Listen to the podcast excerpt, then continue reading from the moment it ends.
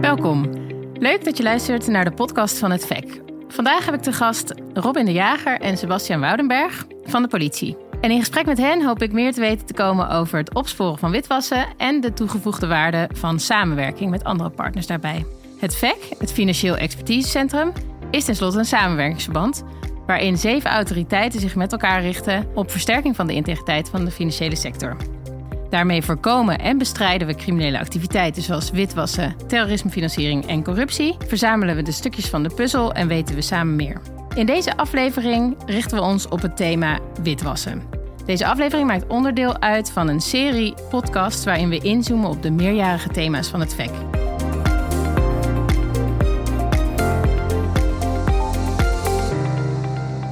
Mijn naam is Leontien van der Heijden en zoals gezegd, ik spreek met Robin de Jager. Hij is teamchef Finek bij de dienstlandelijke recherche van de landelijke eenheid van de politie. En Sebastian Woudenberg, strategisch financieel specialist bij de politie-eenheid Den Haag. Zeg ik dat goed, heren? Ja, Zeker. Welkom. Ja. Sebastian, om met jou te beginnen. Wilde je eigenlijk altijd al bij de politie? Uh, nee, ik ben pas later ook ingestroomd bij de politie. Oké, en kun je iets vertellen over jouw loopbaan? Ja, um, ik, ik heb in Utrecht heb ik sociale wetenschap gestudeerd. Ik was uh, uh, zo'n student die niet goed wist wat hij later wilde worden. Dus uh, ik heb vrij breed gestudeerd op allerlei vlakken. Um, heb daarna een uitstapje gemaakt naar HR, HRM als recruiter. Mm. En ik heb ook nog een tijdje gewerkt in ons familiebedrijf, ons transportbedrijf. En uiteindelijk heb ik daarna criminologie gestudeerd. En zodoende ben ik eigenlijk, um, nadat ik daarmee klaar was, de, bij de politie naar binnen gerold. Uh, omdat ik toch iets meer een praktische invulling wilde geven aan datgene wat ik gestudeerd had. Uh, dus ik ben daar als recherchekundige zijnstromen naar binnen gegaan. Bij de politie eenheid Den Haag. Uh, we hadden toen nog het Korps Haaglanden. Want we waren vroeger anders georganiseerd dan nu. Mm -hmm. En daar heb ik eigenlijk mijn, mijn, pad gevolgd binnen de recherche. Uiteindelijk naar de financiële opsporing. En nu ben je dus strategisch financieel specialist. En wat houdt dat precies in? Ik beheer het domein FINEC. Dat is het, eigenlijk de gehele financiële opsporing voor de eenheid Den Haag. Op het gebied van uh, strategie, beleid en innovatie. Het gaat bijvoorbeeld over vakontwikkeling of over hoe we uh, anders willen opsporen. Over wat voor onderzoeken we binnen witwassen en of fraude willen gaan doen. dat, dat zijn de zaken waar ik me mee bezig hou. Maar ik zit wel ook nog wel dicht bij de operatie om ook die, die, die, die, dat vingerspitsgevoel daar te houden. Dus het ja. is niet echt een complete beleidsfunctie, maar het zit er een beetje tussenin. Je schakelt op de operatie, tactisch en strategische niveaus om te kijken wat de eenheid uh, kan doen. En wat, wat maakt jouw werk uh, leuk om iedere dag naartoe te gaan? M mijn werk is op dit moment heel divers. Uh, ik kom van team financiële opsporing. Ik ben daar begonnen als financieel specialist in de operaties. Dus ik heb witwasonderzoeken gedraaid, fraudeonderzoeker.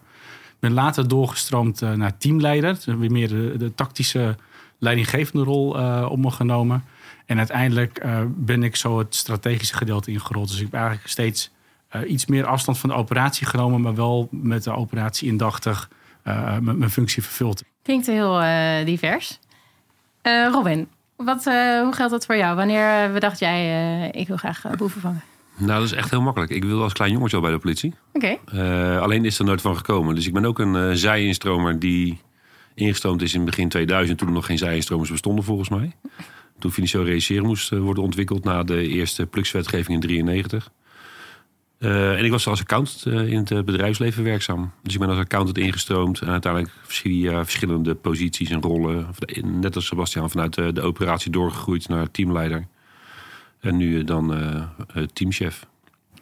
En als teamchef geef je leiding aan een, aan een aantal teams die zich bezighouden met financiële onderzoeken. Ja, als landelijke recherche zijn we iets anders georganiseerd dan de regionale eenheid. Dus mm -hmm. we hebben vier FINEC-teams in één kolommetje zitten, waarvan ik dan teamchef ben samen met een collega. en in de FINEC-teams zit een mengeling van tactisch, financieel, digitaal en analyse als rollen, als functies.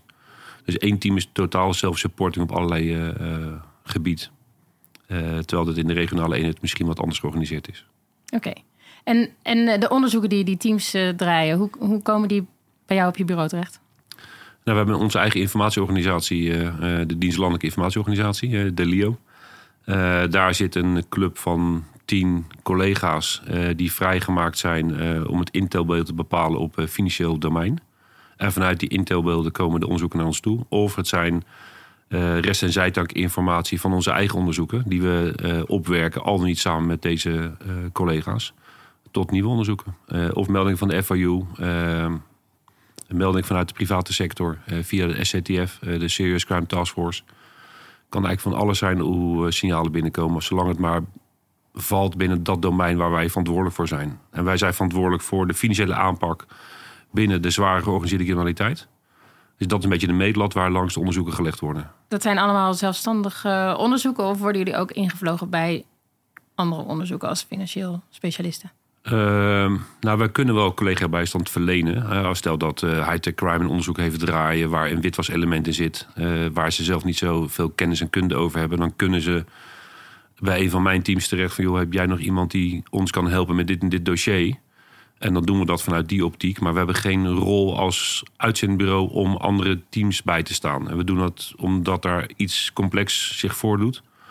Uh, en dan uh, kunnen ze ons, onze kennis en kundes gebruiken. Ze kunnen ook naar een andere afdeling gaan. Dat is de dienst specialistische operaties. Daar zitten nog twee forensische accountants. Uh, die kunnen ze ook contacten van... goh, we hebben hier en hier een probleem. Zou je er naar willen kijken? Ja. zo werkt dat een beetje. En is er nou een een specifiek witwasonderzoek waar jij bij betrokken bent geweest of wat is uitgevoerd door een van jouw teams? Wat je, wat je is bijgebleven?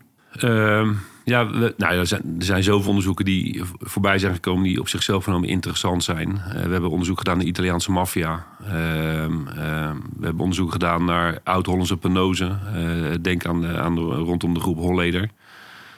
dus die, die blijven altijd wel bij, maar er is wel een onderzoek wat bijgebleven is, omdat het eigenlijk een offspin was van een van onze eerste onderzoeken.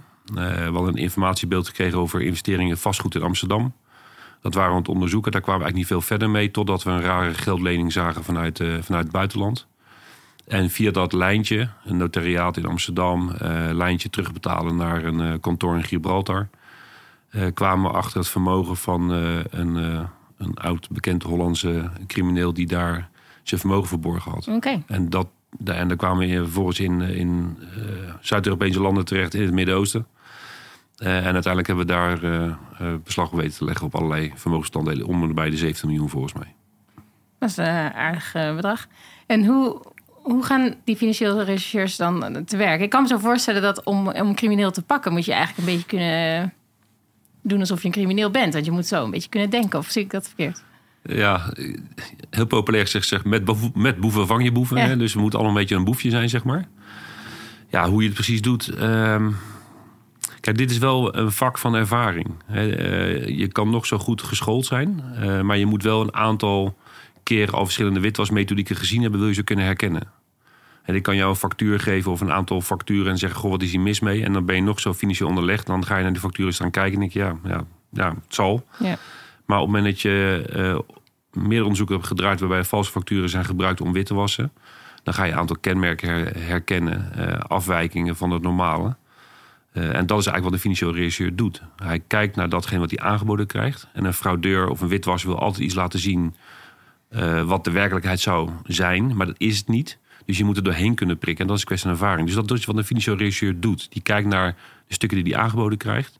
Of gaat op zoek naar stukken die er zouden moeten zijn. En die zijn er ofwel niet, of ze zijn vervalst, of ze kloppen niet. En dat is de kunst van het financieel regisseren. Ja, dus eigenlijk constant kritisch zijn op eh, waar zit ik nou eigenlijk naar te kijken.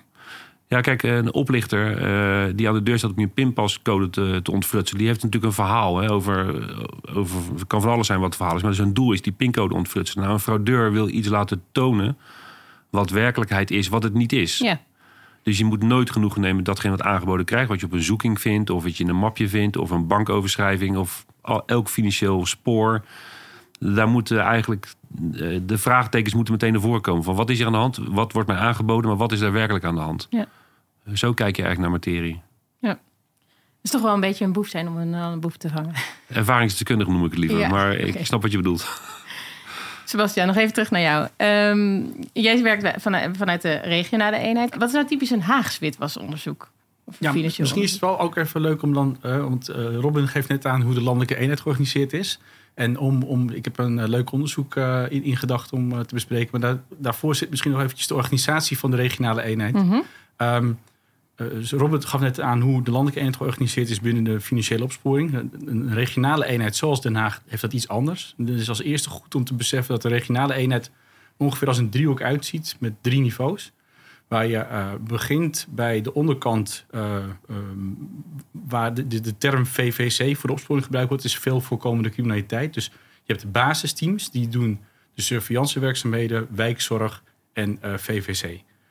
Dus denk gewoon de agent op straat, um, de regisseur die een eenvoudige mishandeling behandelt, die een winkeldiefstal behandelt. Dat zijn meestal, dat noemde ook eh, zoveel uurzaken. Vroeger was dat zes uur zaken, tegenwoordig negen uur zaken. Het zijn zaken die je eigenlijk, je krijgt ze binnen en je wilt ze ook alweer op een bepaald tijdstip uit bureau hebben. Mm omdat ja, het toch best wel uh, productiewerk op een gegeven moment ook is. Met alle respect naar degene die dit werk doen. Want het is niet productiewerk in de zin dat je eventjes een, uh, een, een, een, stukje speelgoed in elkaar zet. Maar um, dat gezegd hebben, is de volgende noemen ze dan, dat zijn de districtrecherches die doen HIC. Dat is High Impact Crime. Straatroven, um, uh, hennepkwekerijen, uh, woningenbraken horen erbij. Meestal ook, er zit wat meer opsporingswerk ook in. Dat je Bob-methodieken gaat gebruiken. Dus bijzondere opsporingsbevoegdheden die vanuit de commissie PEC ooit zijn gemaakt. En daarboven hangt nog weer de regionale recherche. Met daaraan voor de gehele eenheid ook de regionale informatieorganisatie. Zoals de landelijke eenheid die ook heeft. Ja. Zit er ook aan vast. Um, en die doen de ondermijningsonderzoeken, of wat vroeger ook al de SWACRI, zware criminaliteitsonderzoeken heette. En waarvoor ik dit graag nog even uitleggen, is omdat het onderzoek dat ik heb meegenomen, dat uh, is ook al goed in het nieuws geweest, onderzoek ABK. Dat heeft zich um, eerst afgespeeld in een district. En wat is er aan de hand? Een district doet een drugsonderzoek, gaat voor een doorzoeking naar binnen in een woontoren in Ipenburg, waar luxe woningen in zitten vindt daar allerlei uh, sporen. En de financieel regisseur van het desbetreffende district doet daar onderzoek. En dan vergeet ik eigenlijk overigens even te vertellen dat er nog in de eenheden zijn er twee soorten teams die zich met financieel specialisme bezighouden. Namelijk het team FINEC, financieel economische criminaliteit. Die doen operationele onderzoeken op witwassen en fraude. En je hebt een team financiële opsporing. En die houden zich bezig met de ondersteuning van financieel specialisme voor de hele eenheid. Vakmanschap, dus het uitleren van uh, nieuwe methodieken en een stukje innovatie. En um, die rollen komen wel goed samen. Sommige eenheden hebben het iets anders georganiseerd dan uh, eenheid Den Haag. Maar in principe komen de werkzaamheden op hetzelfde neer. Uh, wat gebeurt er? Die financieel regisseur um, van dat district... Die, die, bekijkt die woning eigenlijk. Hè, van, goh, die drugsdealer, die, dat is niet iemand die op een heel hoog niveau drugs dealt maar wordt wel een hele mooie woning. En ik zie helemaal geen huurpenning in zijn rekeningen uh, gegeven of wat dan ook. Dus die gaat uiteindelijk gaat die, uh, uh, wat, wat vorderingen eruit doen. Die gaat informatie verzamelen over wat is er aan de hand met die woning. Hoe komt die eh, verdachte daar te wonen? Hoe, hoe wordt dat nou betaald, die rekening daar? En die komt er eigenlijk achter dat er een soort makelaar, een huurmakelaar zit... die allerlei soorten contante gelden ontvangt op zijn rekening...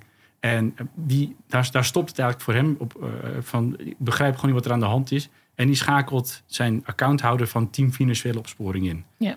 Die haalt nog meer rekeninggegevens erbij. Begint dat te analyseren. Daar maken we bijvoorbeeld ook echt technische tools voor. Hè? Dus we maken daar macro's voor in, uh, in Excel. Of uh, met, met Python wordt daarvoor geprogrammeerd.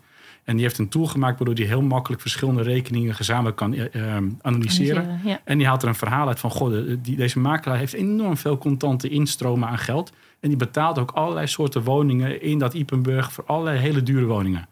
En uiteindelijk komt die informatie komt terecht bij onze uh, team Vinec. En die draait er een onderzoek op. Wat uiteindelijk blijkt, dat is een facilitator voor anoniem wonen, noemden we dat. Uh, wat, wat doet deze boef? Die uh, biedt aan criminelen uit het uh, drugsnetwerk biedt die eigenlijk woningen aan waar mensen niet ingeschreven staan, waar ze uh, met een dure uh, gekochte of ge geleased of gehuurde auto in een parkeergarage in kunnen rijden, ja. waar ze met de lift eigenlijk in de gang van hun eigen woning uitkomen, waar geen andere buren aanwezig zijn. Die, die, die boeven uit dat criminele milieu die wonen daar volledig anoniem.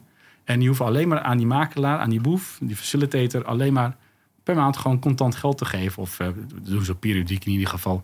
En die zorgt dat dat gewoon voor hun gedaan wordt. Ja. En uh, dat onderzoek resulteert uiteindelijk in is dat er de focus wordt gelegd op de uh, makelaar, de criminele makelaar. Daarbij worden steeds meer woningen die die makelaar aan criminelen verhuurd worden in, in kaart gebracht. Op hele leuke opsporingswijze ook. Hè.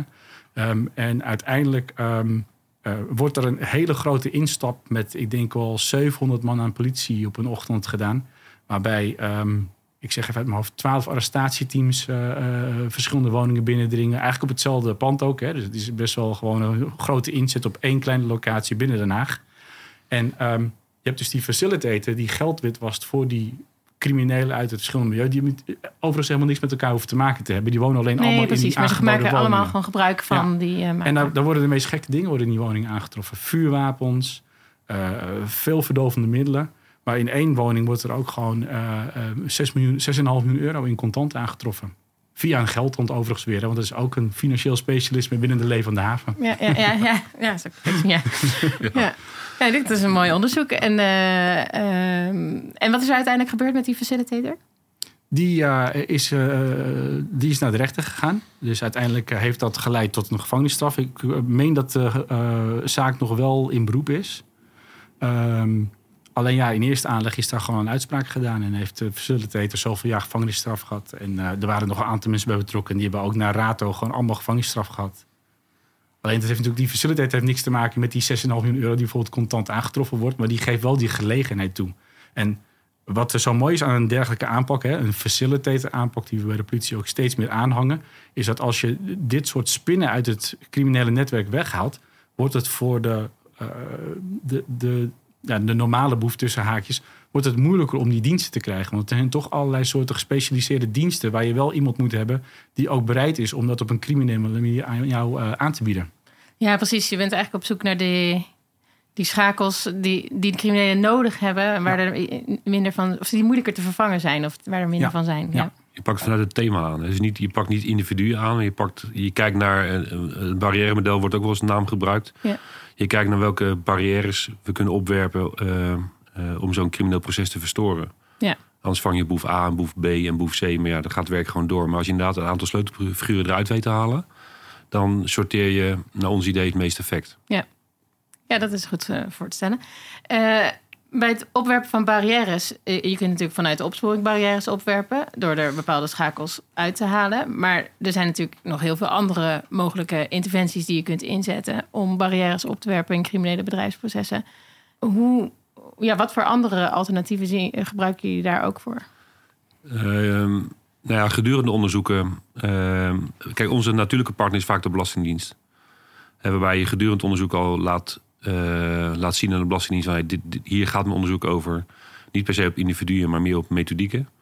Uh, heb je daar kennis over? Ehm, de Belastingdienst is vaak branche georganiseerd. Hè. Die hebben vakgroepen die helemaal thuis zijn in metaal of in autohandel, of nou, noem het maar op.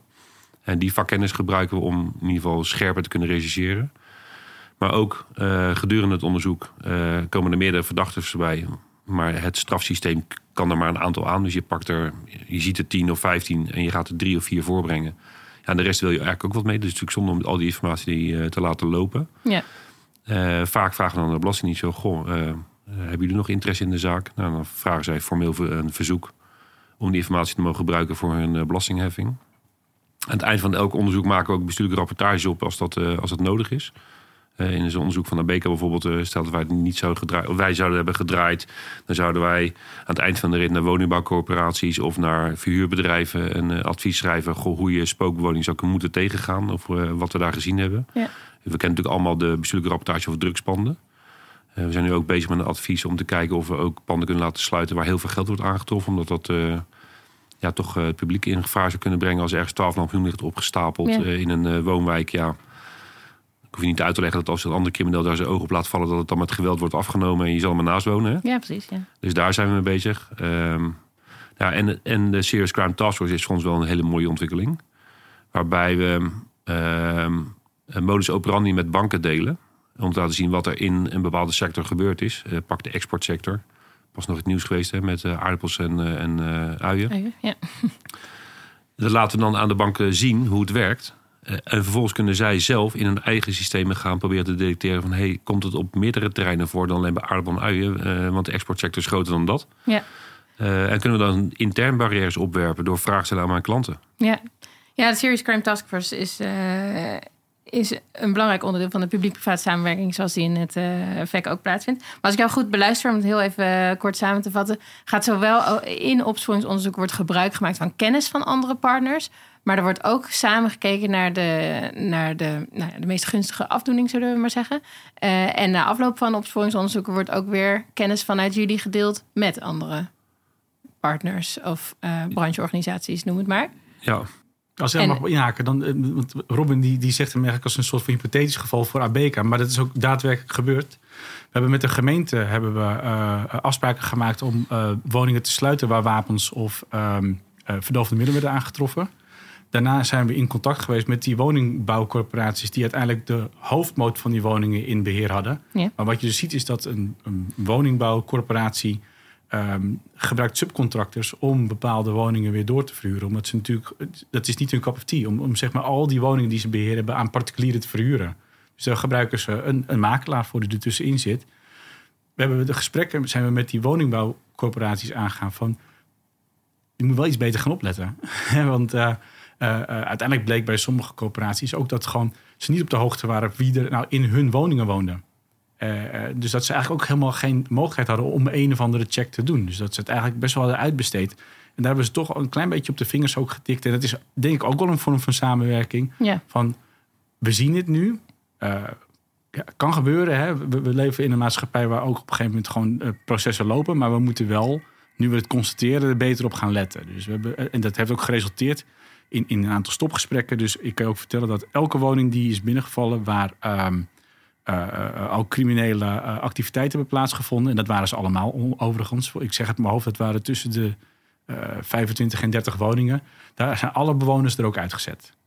Dus dat, dat is ook wel een resultaat. Hè. We hebben in het verleden wel gezien dat bijvoorbeeld een hennepkwekerij ergens werd aangetroffen. Dan wordt de hennepkwekerij weggehaald en de bewoner blijft te wonen. Mm -hmm. ja, dat kan, maar het is niet altijd wenselijk.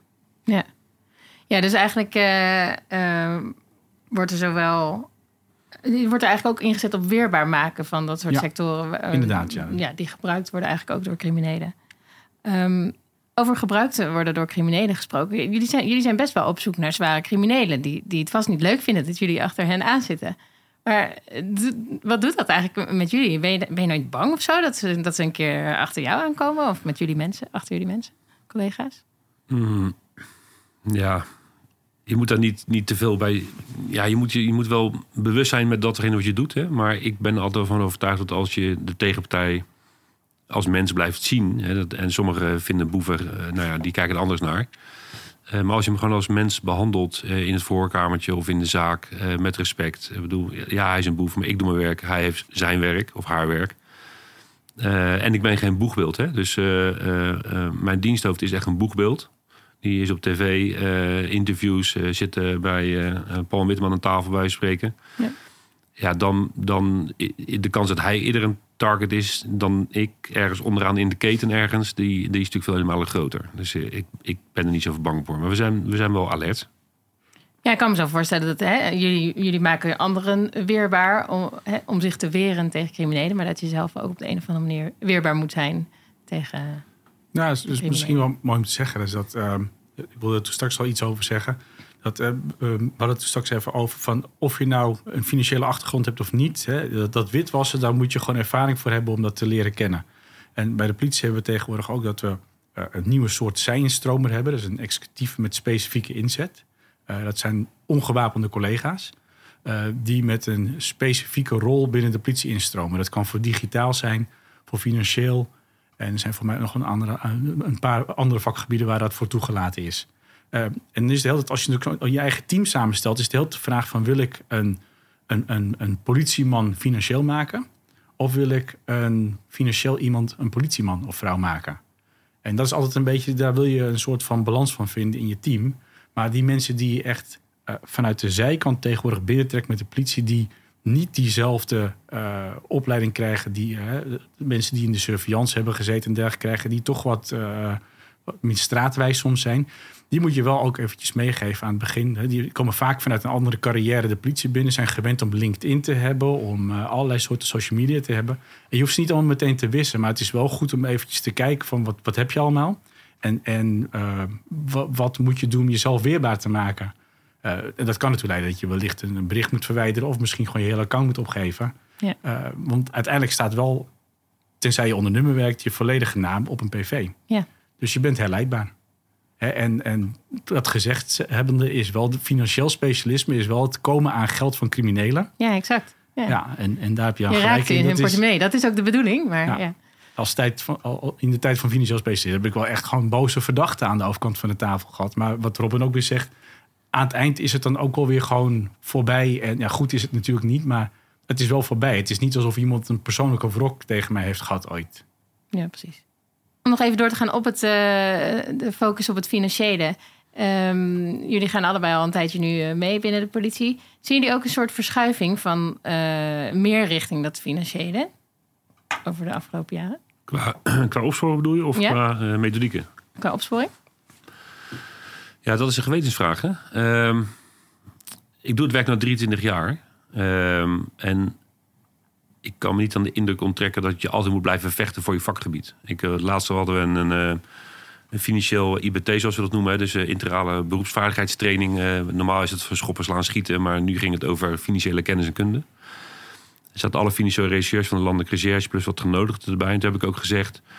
je moet elke dag blijven vechten voor je domein. Want ondanks het feit dat iedereen zegt... eh financiële aanpak, witwas aanpak is belangrijk. eh, FATF-evaluatie overleefd. eh, in die zin goede feedback gekregen. We staan als land goed voor. Ehm, maar je moet er wel voor blijven vechten. En dat is op zichzelf genomen best wel raar. Omdat heel veel mensen beleiden met de mond... het is financieel is belangrijk, aanpak witwas is belangrijk. Hè, maar als het boter bij de vis gaat... dan wil het, wil het daar nog wel eens aan schorten. Eh, en dan, dan, oh ja, we moeten niet vergeten dat Finek ook nog een paar FTE's of wat geld erbij krijgt. Dus daar, heb ik, daar ben ik wel wat zurig over, bijna zou ik willen zeggen. Eh, dat je na 23 jaar of eh, inmiddels bijna 30 jaar, als je vanaf 1993 ongeveer dat je nog steeds moet vechten voor je domein. Ja, ik sta er ook wel bij aan hoor. Als ik kijk naar regionaal, hè, dat, ehm, we we zeggen ook vanuit de nationale politie van het, het afpakken, het financiële opsporing moet in de haarvaten van de organisatie zitten. En als ik dan even die, die niveaus die ik net beschreef erbij pak, dan geven we vanuit Den Haag en andere eenheden bijvoorbeeld ook afpaktrainingen aan eh surveillanten op straat. Maar dus dat, dat moet je wel blijven doen. Je kunt daar niet mee stoppen. Het is eigenlijk gewoon telkens een herhalend proces. En dat gaat dan niet over nou, het gaat trouwens ook over witwassen. Maar het gaat bijvoorbeeld ook over die eenvoudige mishandeling die ik net noemde. Daar zit een slachtoffer in. En het slachtoffer heeft misschien wel schade geleden. En die, die eh, verdachte die in de cel zit, die heeft op dit moment eh, ehm, vermogen bij zich. Gaan we dan nu actie ondernemen dat die, eh, dat, dat slachtoffer eh, schadeloos gesteld kan worden? Of laten we het erop aankomen dat zo'n slachtoffer het zelf moet gaan doen? En dan eh, denk ik dat je al snapt waar we heen gaan. Ja. We gaan, dat gaan we voor het slachtoffer doen. Want dat, dat is ook afpakken. Dat is ook belangrijk. Want het gaat niet alleen maar over die miljoenen die door Nederland heen doorgevoerd worden en dergelijke. Het gaat ook over iemand die gewoon op straat staat en die schade leidt. En waarvan je weet dat als hij zelf zijn, zijn schadevergoeding eis moet indienen, dat hij dan een kale kip voor zich heeft. En dus uiteindelijk zijn schade niet terug vergoed krijgt. Dus op al die niveaus wil je telkens ook inzet blijven geven. En dat maakt het gewoon dat het een constante strijd is, zoals Robin eigenlijk ook al zegt. Ja, dus je moet eh, zelf je best doen om het op de agenda te, te houden. En eh, de inzet erop eh, hoog te houden. Ehm, we benoemden kort ook net al even samenwerking. Robin, jij noemde als voorbeeld dat er in opsporingsonderzoeken wordt samengewerkt. Bijvoorbeeld met de Belastingdienst, maar ook de SCTF als publiek-private samenwerking. Heb jij vanuit, vanuit het Haagse nog een, een mooi voorbeeld van samenwerking waarvan je denkt van nou, daar kunnen we nou met andere partners echt meerwaarde bereiken in, eh, bij de aanpak van financieel-economische criminaliteit? Ja, ehm, in alle eenheden zit tegenwoordig ook een RIEK, een Regionaal Informatie- en Expertisecentrum. Die RIEKs, dat eh, zijn eigenlijk platformen waar verschillende ketenpartners, wel in het publieke domein moet ik hierbij zeggen, bij elkaar kunnen komen en casuïstiek op eh, het thema ondermijning kunnen gaan bespreken. En het thema ondermijning is vrij breed, dus dat kun je ook weer onderverdelen in verschillende eh, subcategorieën.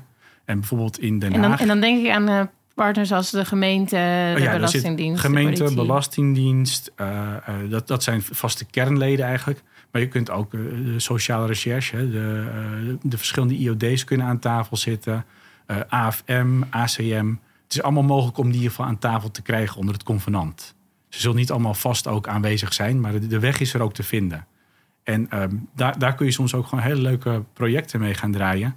zo hebben wij, uh, we zijn als politie sowieso aan het bewegen. Hè, in, in ook hoe de maatschappij zich verandert. Met dat er steeds meer data beschikbaar is. Naar het meer data gedreven opsporen. Dus uh, je hebt gewoon een hele berg aan, aan informatie. Die je uit opsporingsonderzoeken haalt. Die je uit de, de, de, de, gewoon het internet zelf, hè, de, publieke wereld haalt. En uh, hoe ga je die nou beïnvloeden om, om die analyses te kunnen maken? Dat je daarna kunt gaan beslissen welke onderzoeken je gaat draaien op welk thema. Um, uh, en zo hebben we, uh, de, de FAU is daar ook een partner in. Die heeft al, als taakstelling het, de, de WWFT-naleving. daarbij zijn poortwachters die moeten ongebruikelijke transacties melden. En de FAU kan op basis van verschillende doormeldredenen een, een, een of meerdere meldingen tot een verdachte transactie maken. Met een analyserapport. Alleen de, de FAU heeft een soort van algemene taakstelling. En we hebben nou met het RIEK gezamenlijk hebben we besloten om iemand aan te stellen die vanuit uh, Den Haag, vanuit de politie Den Haag ook wordt uh, geworven en die dan gedetacheerd wordt bij de FIU. En die ook met een Haagse blik in die, in die informatiebak gaat kijken. En daar we ook gericht ook een, een, een, opdracht aan mee kunnen geven. Van we willen dit thema onderzoeken. En we willen dat niet alleen maar gebruiken als politieinformatie om opsporingsonderzoeken mee te starten. Maar we willen ook onze ketenpartners met die informatie voeden. Zodat zij ook gericht gewoon hun, hun taak kunnen uitvoeren. Ja, dus ook meer kennis opdoen over het fenomeen en ook weer anderen daarmee voeden eigenlijk. Ja, ja. Dat klinkt, uh, klinkt als een mooi, uh, mooi, mooi project, zou ik zeggen. En dat, dat, dat datagedreven uh, opsporen of meer datagedreven werken, herken je dat al in bij Ja, zeker. Het, het is eigenlijk ontstaan bij HTC, bij High Crime. Het, toen heette het nog TIM-model, nu CC volgens mij, de Engelse afkorting. Collect, Analyze, Store en Engage. Om maar eens even eruit te rammelen. Uh, in de tijd van Robert M. Uh, uh, die zaak zijn ze begonnen met, uh, met het idee van... oké, hoe kan ik nou... Ehm, in plaats van de op individuele zaken te blijven rechercheren... data uit elkaar verzamelen. En dat is nu doorontwikkeld tot bijna de hele politie. Ehm, het datadreven opsporen... Ja, we, we, kunnen ook haast niks anders. We hebben zoveel data verzameld de afgelopen tijd. En elk onderzoek, je, je, het is geen schijf wat je er binnen haalt. Het is gewoon terabyte of petabyte wat je naar binnen haalt aan informatie. Dan kan je niet meer, zoals vroeger een financieel regisseur... met een kast met ordners linksboven beginnen en rechtsonder eindigen. En als je iets nieuws moest zoeken, moest je weer linksboven beginnen... weer naar rechtsonder. Uh, omdat je een nieuw item tegenkwam en denk oh, daar heb ik nog niet naar gekeken. De eerste keer dat ik door de data heen ging, door de papieren massa. Dus ja, dat is niet meer te doen. Uh, dus je moet nu gewoon aan het systeem slimme vragen stellen... om tot je antwoorden te komen. Ja. Dus, uh, en, en vergeet niet de katdata. We hebben natuurlijk heel veel cryptocommunicatie ontsleuteld. Bijna 1 miljard berichten inmiddels. Ja, daar staat gewoon in hoe ze het doen. En de katdata? Uh, sorry, de katdata is de, uh, de cryptocommunicatie. Dus de, uh, dus de Sky ACC, de Encro, IronChat, dan noem ze allemaal maar op... die afgelopen tijd het nieuws zijn geweest, die we ja. gekraakt hebben. En daar staat in onder schuilnamen hoe ze het doen. Het is nu nog de vraag van wie, wie is het ook weer. He, dus we hebben de zaak. Moet alleen even de daders zien te vinden. En hebben jullie nou uit dat soort cryptodata, al, al die PGP-telefoons nog een soort nieuwe trends op het gebied van witwassen ontdekt waarvan jullie dachten: hé, hey, uh, we moeten hier achteraan gaan? Want uh, zo doen ze het kennelijk tegenwoordig. Nee, dat, nee, is goed dat je dat vraagt. Uh, ik ben ook nog geen leiding aan de Taskforce Underground Banking, waarbij we underground banking zaken behandelen en ondergronds bankieren. Wat heel wat anders is als bankieren zonder vergunning trouwens.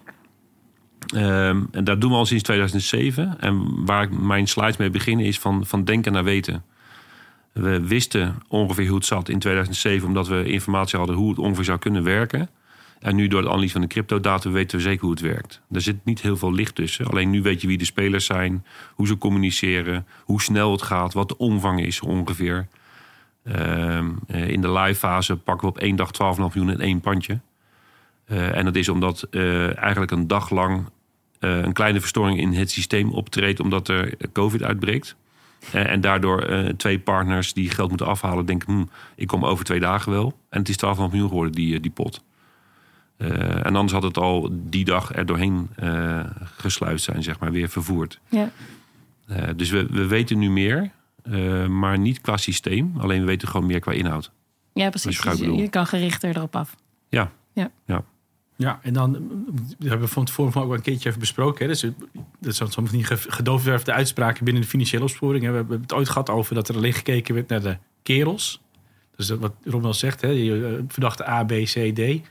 En daarna hebben we gekeken naar de kerels en de kilo's. Dus we hebben wel enigszins thematisch gaan werken. Maar we hebben dus enorm uh, uh, geconcentreerd op, op verdovende middelen. Hè, het achterhalen van uh, ladingen en dergelijke. Maar um, in de grotere noemer is gewoon bijna nou, 80% van alle criminaliteit geld gedreven. In hele grote en hele kleine mate. En um, uiteindelijk is toen op een gegeven moment ook de uitspraak erbij gekomen. We moeten kijken naar kerels, kilo's en knaken. knaken ja. Dat gaat meer over afpakken. En Robin zei het net ook al. Nu gaat het zelfs ook. Hè, we zijn alweer één stap verder. We kijken naar die, die modellen. Dus we, we pakken nog wel steeds kerels. We pakken ook knaken. En ongetwijfeld dat er enorme ladingen met cocaïne worden in beslag genomen op havens.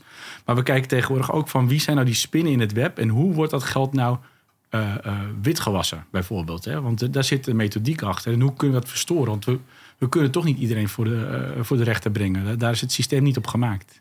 En dan komen we weer terug bij de facilitator aanpak. Ja.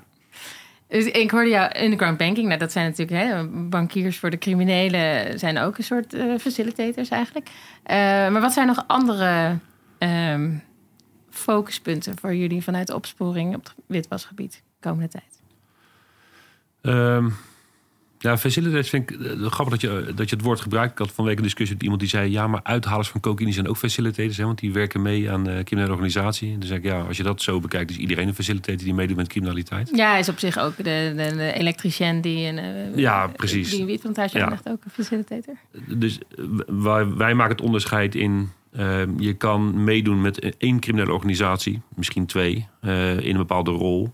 En dan ben je gewoon lid van die criminele organisatie. Maar als je echt een facilitator bent, dan ben je dat van meerdere CSV's, meerdere criminele organisaties. En dan uh, kom je in aanmerking om door ons uh, gepakt te worden. Als het zwaar internationaal georiënteerd is, uh, voor wat betreft de DLR. En daar hebben we niet, niet per se speerpunten in. We hebben vaste speerpunten in de zin van we kijken altijd naar de rol van notarissen, advocaten, accountants, makelaars alles wat in een bredere zin facilitair zijn. Iemand die dekladingen regelt van meerdere CSV's of bedrijven opricht.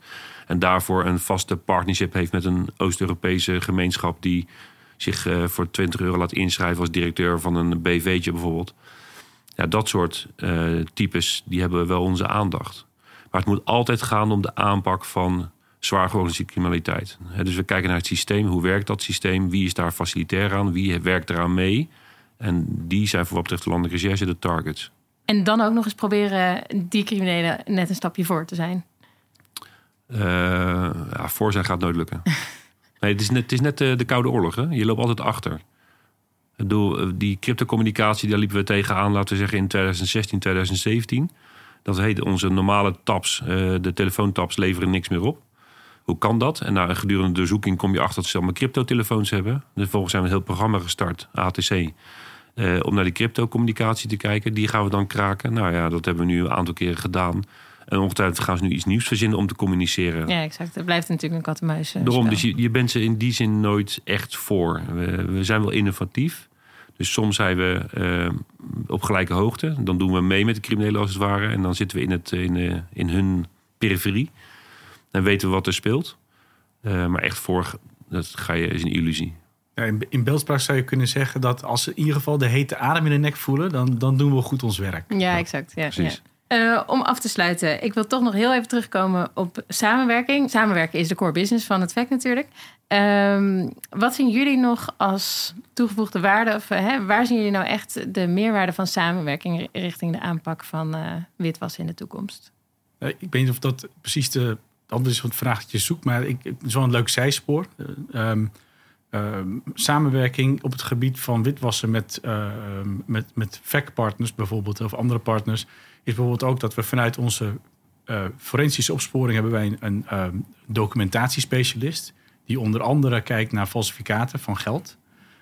Die is een project begonnen nu met de Nederlandse Bank, waarbij wij in de opsporing heel vaak zien dat de, de, de, de criminelen die bewegen zich op internet en die laten toch, als het weet je ook vaak mid-level jongens zijn die toch nog ook eh, zichzelf uh, moeten laten gelden. Om ook hoger op te komen. Dat die toch met, met flinke bankbiljetstapels op uh, fotootjes staan op social media of ergens op hun eigen telefoon. daarvan heeft die documentatiespecialist nu gezegd van kunnen wij eens een keer aan de hand van die beelden gaan schatten hoeveel ze nou in hun handen houden.